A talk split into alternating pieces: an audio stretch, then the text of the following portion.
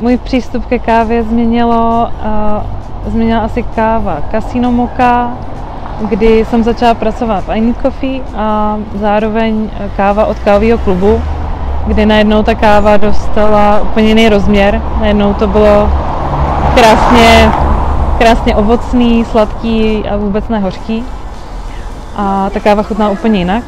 A kdybych měla říct nějaký konkrétní příklad, tak asi soutěžní espresso od eh, Benjamina Puta, eh, vlastně před dvěma rokama v Dublinu, kdy to espresso chutnalo tak, jak kdyby tam člověk přidal nějaký umělý vůně a chutě a, a, a sladidla a aromata a, a vůbec jsem nechápala, jak to z toho dokáže prostě vymáčknout. Byla to asi uh, Pulp Nature Brazilka od Five Elephant, který právě v tom Skotsku jsme měli na mlínku asi dva půl měsíce, protože nás pořád dokázala jako překvapit.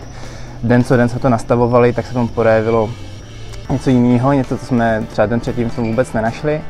A to vlastně ve mě vytvořilo takový ten pocit uh, zvědavosti, který mám že do teďka, vždycky, když chutnám novou kávu nebo uh, když se dostanu k něčemu takovému. Můj přístup ke kávě mění každý rok uh, nějaké jiné kafe, který ochutnám, a letos to určitě bylo uh, kafe z Jemenu, kde jsem vůbec nečekala, že se v Jemenu uh, kafe produkuje. A přišlo mi to, že je to zase něco, něco nového, nějaký nový region, to kafe chutnalo úplně jinak, než jsem čekala. A zase mi to otevřelo obzory v tom, co vlastně výběrový kafe je a že bychom se neměli uzavírat do toho, do těch regionů, který známe. No, vzpomenu si na dvě kafe, nevím, jestli změnili můj přístup, ale vzpomínám si na ně jako na ty top kafe, který jsem si fakt zapamatoval. A to bylo první výběrovka, se kterou jsem se setkal.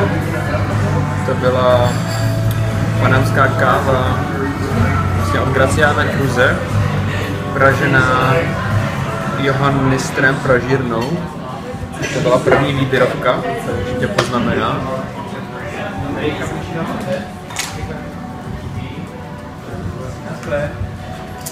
A pak to byla první etiopská káva, kterou jsem si fakt zapamatoval, Shakiso, právě od Double Shotu.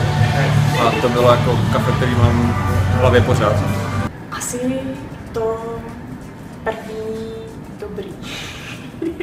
který jsem uh, měla možnost vypít v tréninkové místnosti, tenkrát Costa Coffee ještě.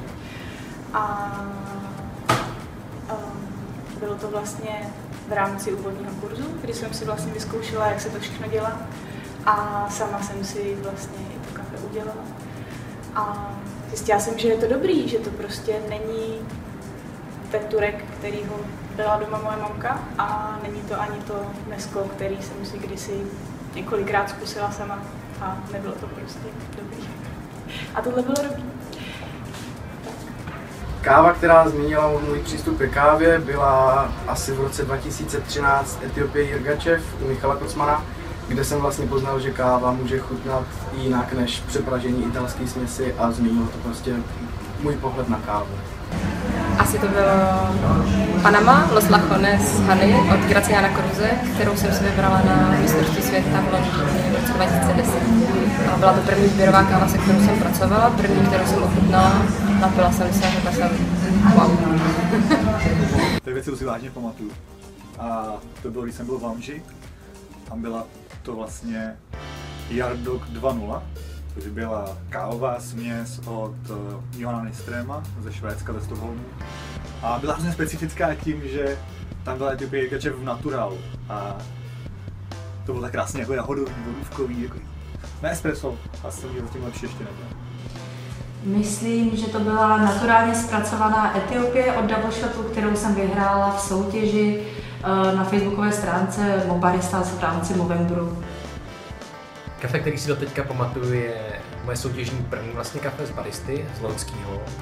Byla to uh, geisha z Kolumbie, nebyla to žádná jako extra super geisha. Jmenovala se Finka Las Nubes, to si pamatuju doteď. A pamatuju si to, protože jsem s tím jako strávil dva měsíce v podstatě, s tím kafem. Plně jiný, než jsem jako znal.